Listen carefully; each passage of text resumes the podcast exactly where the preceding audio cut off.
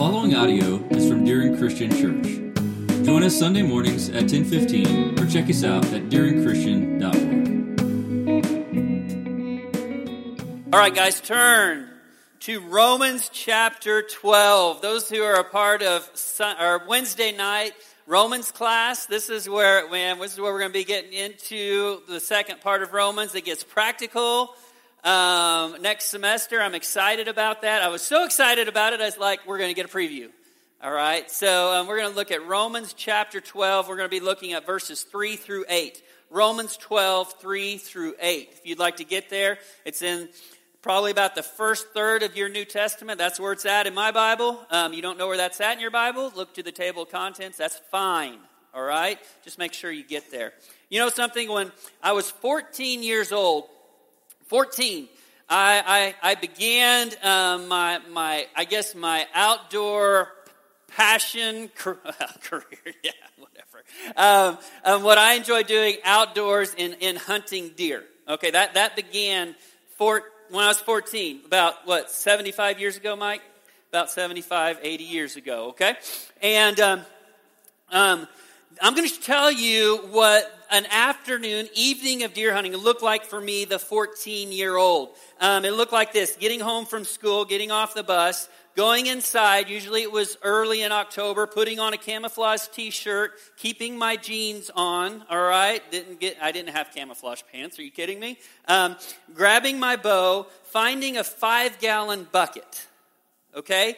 And going and finding a place in a hedgerow to sit and look for deer. If if if we had a few two by fours and a piece of plywood in a tree somewhere that I could get off the ground, that was like, wow. This this is like hunting like they do in outdoor life now, you know, because that Field and Stream magazine, this is like the real deal. But most time on a bucket, you know, on the ground.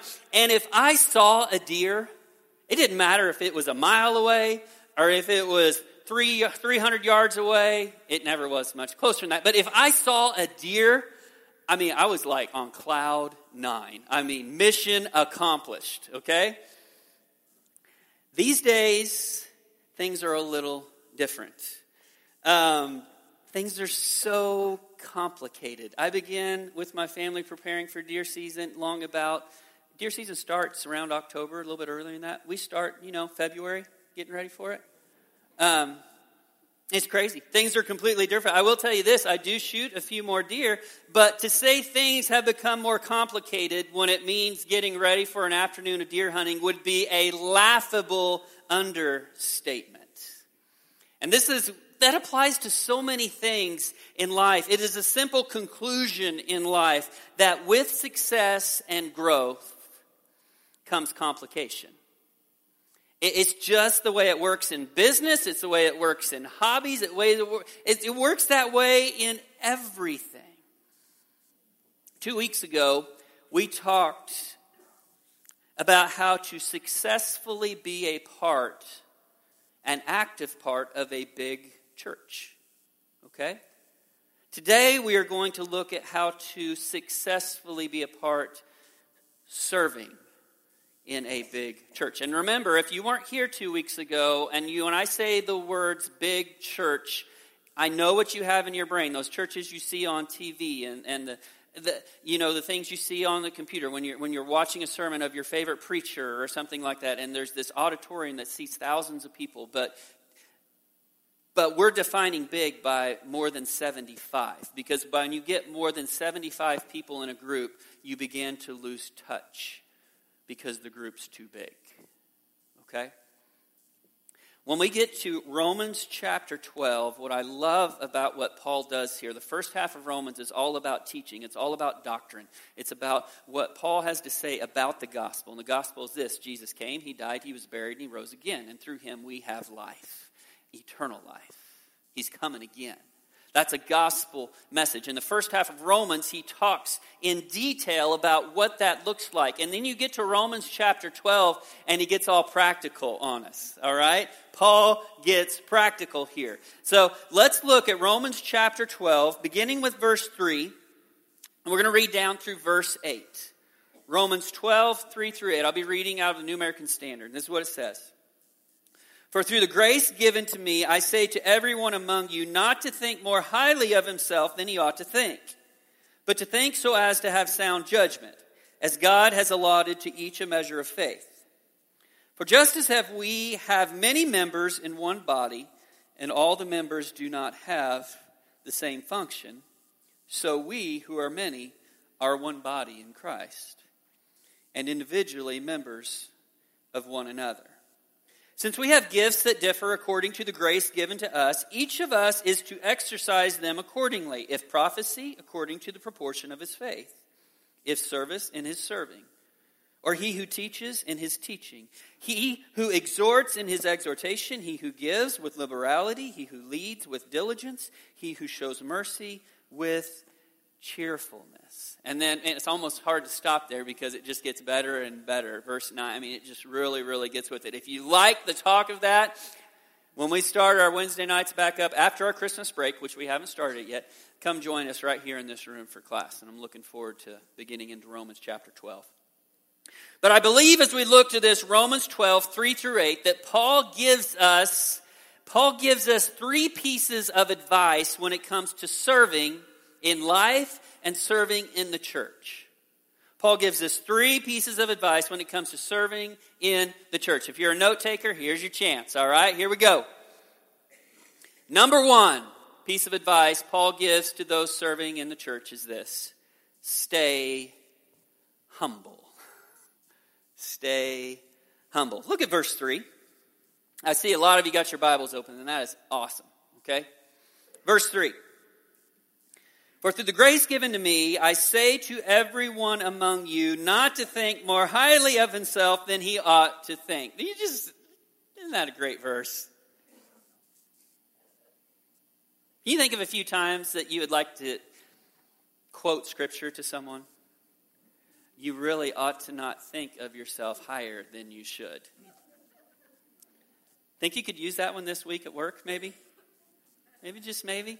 I'm not sure that's the time, okay? Because I think we're supposed to look at Scripture and apply it to us before we apply it to anybody else, right?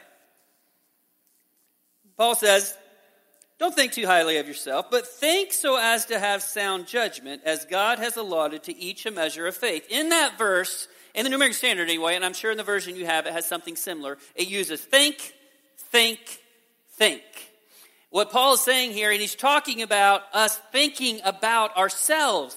Paul puts a tremendous amount of emphasis on what we ought to think about ourselves, okay? And how we are to think about ourselves. And Paul is not going to sell us short because Paul understands that each one of us was worthy and is worthy enough that the Son of God died on the cross for you and for me. So there is worth there, people. And on your days when you're not battling the stay humble thing, you're kind of battling the self conscious thing or battling the, the self value thing, we need to understand that our God sees us as incredibly valuable. But Paul also pairs that with this we should think of ourselves with sound judgment. And what in the world is that getting at? It means this honestly, with common sense, with objectiveness, and it means this nobody in this room who is a part of God's kingdom and part of the body of Jesus Christ, meaning the church, there is nobody in this room, any of us, that is indispensable. If God wants something done, He will get it done with you, with me, or with somebody else. Now, the flip side of that is this He desperately wants to use you, He desperately wants to use me. Especially when it comes to the expansion of the message of the gospel. Okay, one real quick squirrel here, okay? Clint sent me a picture this week that he saw. What did that say? I didn't say. I, have got it on my phone, but I don't have my phone with me.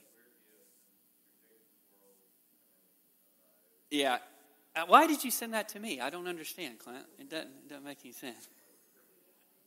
Yeah, I've been known to chase a squirrel or two, but I'm only going to do one today, all right? Only one. And this is a very important, very, very big, good squirrel, okay? And this is it. Some of what God asks us to do is not based on gifts, which we're going to talk about next, spiritual gifts, the talents God has given us. Some of what He asks us to do is not based on whether we have a gift or not, but it is based upon responsibility that has been laid on our shoulders by Him. And what that means is this we are all to be presenters of the gospel. Every one of us. That's part of this arrangement. We talk about the one who saved us and who rules our life now. And it's not like you can't say, well, that's not my spiritual gift. Whatever. It's your and my, it's our responsibility. And we're to be opening our mouths and talking about the one that changed our lives. Okay. Squirrel chasing done. That's it. This is what Paul says first and foremost when it comes to serving is this. We're supposed to stay humble. Okay? You might be the most talented person in this room in some way, and you can get the job done for the Lord better than anybody else in this room. But understand, if you don't do it, God's going to raise somebody else in this room up to do it. We need to stay humble. We, the talents we have, we have been given those talents by God. Okay. Number one piece of advice when it comes to serving in the church stay humble. Number two, identify our gifts. You know what? Some of you, and I'm not even talking about the young ones, okay? I'm talking about all of you, okay? And, well, me on some levels. I've kind of gotten over this, but there's some in this, in this room who would put Sherlock Holmes to shame when it comes to your skill of finding out what you're getting for Christmas.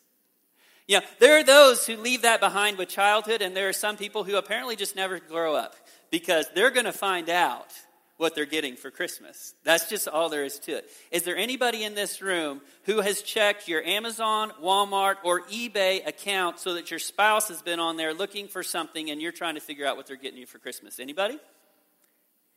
Yeah, because you don't want your spouse is here and you don't want to raise your hand right now. Okay? You're telling me an email comes to you about an item from eBay that you didn't buy. Christmas is less than four weeks away, and you're not opening that email? Whatever.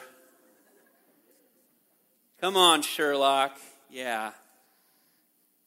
It is kind of funny when it comes to Christmas gifts, and it is a running joke, I think, in every family has somebody who likes to find out what it is. They're usually pretty good at it. When it comes to God's gifts, though, it's a little different. It's His desire that we know what they, that we know what they are. It's not like some Christmas morning great surprise. He wants us to know the ways in which He has gifted us to serve in His kingdom. And He wants us to know it the sooner the better. Now keep this in mind. Sometimes those gifts, gifts can and will, and talents can and will develop over time. You might have a talent today to use for the Lord that you did not have six or seven years ago, or even six or seven months ago. That's because we are growing in Christ. Okay? But for the most part, God wants us to know what our gifts are so that we can be used by Him in his kingdom. Turn, uh, let's look at verse 6 here. Let's focus on this for a little bit. We're going to look through the second half of verse 6 down through verse 8. Okay? Well, we'll just start at the beginning, verse 6. That'd be a little easier. Since we have gifts that differ according to the grace given to us, each of us ought to exercise them accordingly. If prophecy, according to the proportion of his faith. If in service, if service in his serving, he who teaches in his teaching, he who exhorts in his exhortation, he who gives with liberality, he who leads with diligence, he who shows mercy with cheerfulness. This is not an exhaustive list here, okay, guys? But we're going to run with it for a little bit. As a matter of fact, Paul writes about spiritual gifts in, in 1 Corinthians, and he also writes about it again in Ephesians and expands this list a little bit, but this is one we're going to deal with right now, here in Romans chapter 12. Okay? And in this list, we see two categories of spiritual gifts. You got one category that is speaking gifts. It's, it's, it's a way that, that though there are those in this room have been gifted by God to open their mouth and use this for Him and for His kingdom.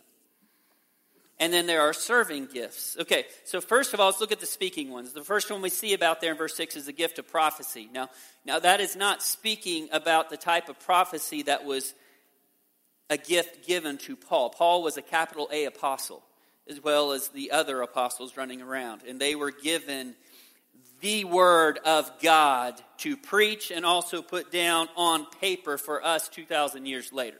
Okay? They're at a whole different level. But prophecy means to be God's spokesman, God's spokeswoman. Okay? That's what it means for us. I'm just going to tell you, it's, it's, it's preaching. It's opening our mouths and talking. And, and, and it, is, it is not gender specific, people, okay? It's the ability to present not just gospel, but doctrine in a way that people understand and hear. Okay, it's very closely connected to the next one teaching. All right? Teaching, after that, we see exhorting. How many of you use, use that word this past week? Anybody? Oh, I did a good job of exhorting those kiddos to get out of bed on Thursday morning. It was tough. They were tired, stayed up a little late on Wednesday night. Parents, that happened to you. You come to Wednesday night church, you get home, and you're like, oh my goodness, get in bed now. Okay, why did Bailey give you candy again before she sent you home? I do not understand why she's doing that to me, all right? get to bed. And then the next morning, you exhort those children to get out of bed. You exhort them. Maybe your Bible said encourage. I'm not sure if that word can be properly applied to Thursday mornings either, but when talking in biblical context, encouraging is the person who has the ability to build others up with their words. Paul's friend, and actually they, they parted ways because in Paul's opinion, and Paul was wrong, Barnabas was a little too encouraging to someone who had failed. Paul, Barnabas was the son of encouragement. Can you imagine being given a title like that? The daughter or the son of encouragement. Would that, I mean, is that the kind of person you want in your personal group? That's, sign me up for those people like crazy, okay? These things are to take place publicly, these speaking gifts, and privately. Okay, some of the best encouraging happens and takes place between individuals, not large groups. But this is, it says, in, in proportion to their faith, these things. Did you catch that? Says the prophecy according to the proportion of his faith. And that can be tied in as well to the other speaking gifts. And what that boils down to is this what we are teaching, what we are encouraging with, what we are preaching better never contradict what is in here. Okay? So that's one kind of side of the spiritual gifts. But the other side of the spiritual gifts are more the serving gifts, the ones we don't necessarily do so much with this thing, but we do with these and these. Okay? And we, and matter of fact, he even uses the word serving, giving, leading showing mercy. A little bit more about these here in a second. Like I said, Paul expands on these lists in Corinthians as well as Ephesians. The point is this, though. In this list of gifts, every person in this room who's a follower of Jesus Christ, you will find yourself somewhere in those lists the spiritual gifts to use to build the kingdom of God. And there are helps to get this done. All right, oh boy, I'm going to hang JB out to dry right here, okay? JB uh, did some work as we were getting ready for um, the elders getaway there little that we did. Goodness, back in October seems like months ago now, and it was really only about less than two months ago. And what JB dug into a little bit was he got he did he found some helps tests, some of you might have done these before, where you plug in some of not only just your personality. It's not a personality trait test. This is a spiritual gift test. You plug in some information and it tells you where your spiritual giftedness lies. Okay? With a little bit of investment. I mean, it costs a little bit of money, but I think it's worth it for us if we're trying to find out where we are gifted and where we can serve. A little bit of investment, but it will tell you. And JB did it himself, and he said, Man, I found out some things about myself that I didn't even know. And then I got to thinking about it. I was like, That makes sense. So, if you're interested in tracking that down, talk to JB about it because he can send you to where you need to go. And as a matter of fact, if we get several people talking to him about that, we'll put a slide together with some information of where to find, where you can go. Might cost you a little couple bucks, but where you can go to find out where you are spiritually gifted. Once we find out how and where we've been gifted by God, we get number three of Paul's advice, and it is this exercise our gifts. How many of you enjoy exercise? Let's see a show of hands. Keep those hands up. Keep them up. Okay? I want you I want you to look around right now. The people who've got their hands up and the people have their hands down and the people have their hands down are the honest people. Okay? I'm just kidding. I'm just kidding, Raina. There are some weird people who like exercise, okay? Um, We'll understand that. Um, let's define exercise here a little bit because there are multiple definitions of exercise, and these are my definitions. I looked these up, all right? These are Merriman's right here, okay? So you can take it to the bank. Might have been Webster's, I'm not sure. They're the same. They're not the same, but who cares? All right, here we go. An activity requiring physical effort carried out to sustain and improve physical health and fitness. Ugh. Does that just like, ugh? Is there, is there anything nice? Just, ugh. I'm going to read it again.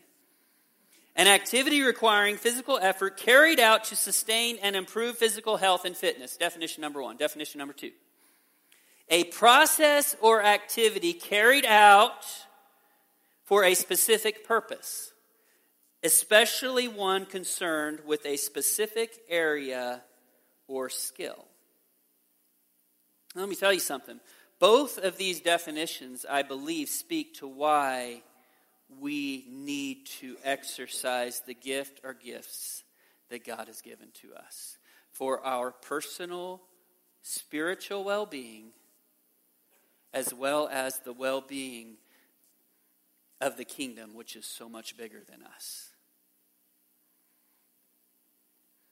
Paul says this. I mean, we just read it. We're not going to read it again. If you want to follow along, verses 6 through 8. Paul says this. He said, If your gift is serving, it's really complicated, serve. Okay, all right. If your gift is prophecy, preach. Preach. If it's teaching, can you help me? Teach. Yeah, I mean, it's complicated. I know it. If your gift is encouraging, Encourage. Absolutely. If your gift is giving, give, and he adds to it, generously. Yes. If leading, lead well with diligence. Lead well. Because, folks, we all lead. Everybody in this world is a leader because everybody in this world has somebody following them. The question is, are we leading well or not? If it's leading, lead well. If mercy, if showing mercy to others is your gift, do it with compassion and, Paul adds this, joy.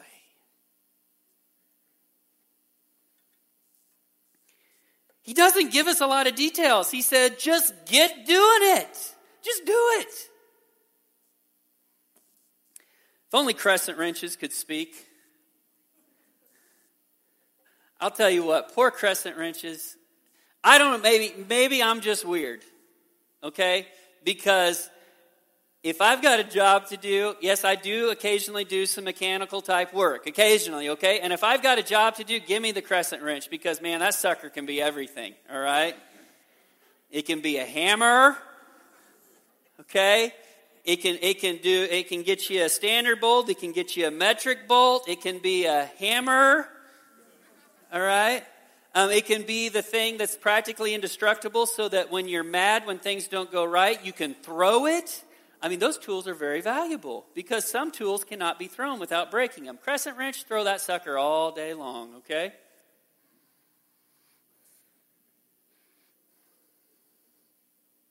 If only crescent wrenches could speak and just say, I think they would talk kind of like my dad. I don't think it would be Jamie. I think it would be James. I'm not a hammer. I don't really like being thrown across the yard where your mangy mutt can pick me up and then you got to chase him around for 30 minutes to get me back. Is that really smart? No, it's not smart. Use me like I'm supposed to be used. I am a crescent wrench. And sometimes, folks, we do it to ourselves because we don't know how we are supposed to serve. So we just kind of throw ourselves here and there. And in the inside, spiritually, we're screaming, You're not meant for this. You're not. Somebody else, Jamie, signed me up for the women's Christmas craft today. I'm not meant for that, okay? It happens every single time, actually. I don't know who does it.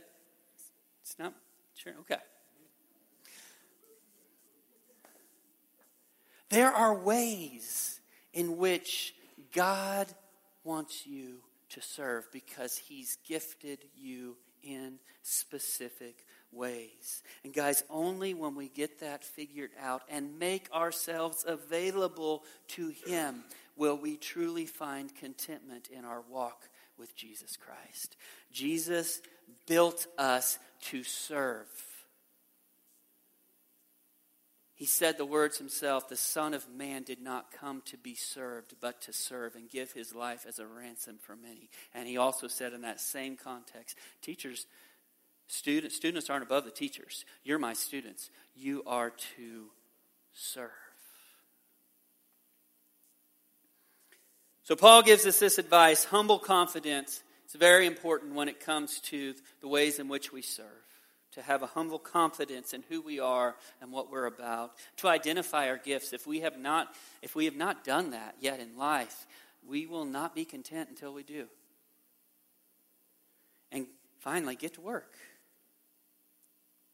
As much as we appreciate and depend upon those who serve within these walls. And I say we, I'm talking about the leadership team here at Deering. And we appreciate so much your willingness to serve whether it be on a Wednesday night with a group of kids, whether it be teaching a Sunday school class, whether it be serving a meal, whether it be working in the Faith Cove, which to me, when I'm here on Sunday morning, seems like a foreign country, like 1,500 miles away, okay?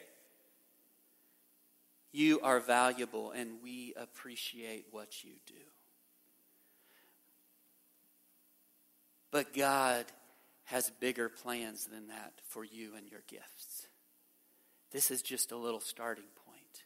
We are to take our ability and our gifts to serve outside these walls as well.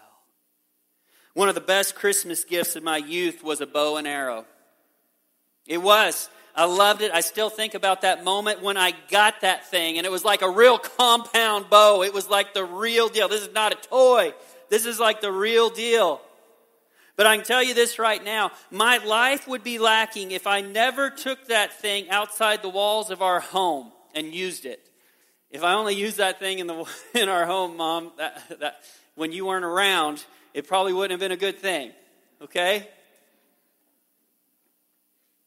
It would have been even, my life would have turned out even more different if I never even got the thing out of the package, but I just set it up there in the room and just stared at it and said, That is cool. That is so cool. Nah, it's meant to be used. That gift was meant to be used. And to be honest, in a positive way, now not an eternal way by any means, but in a positive way, it mightily affected my life and changed the direction I was going in life. I wonder, though, how many times God has gifted us with something and we set it against the wall in our room and we just stare at it and say, that's kind of cool. Or perhaps we don't even know it's there. It's the UPS package on the porch that stays for two months because I never use the front door. And God desperately wants us to use what He's given to us. What are we doing with the greatest gifts and talents that He's given to us?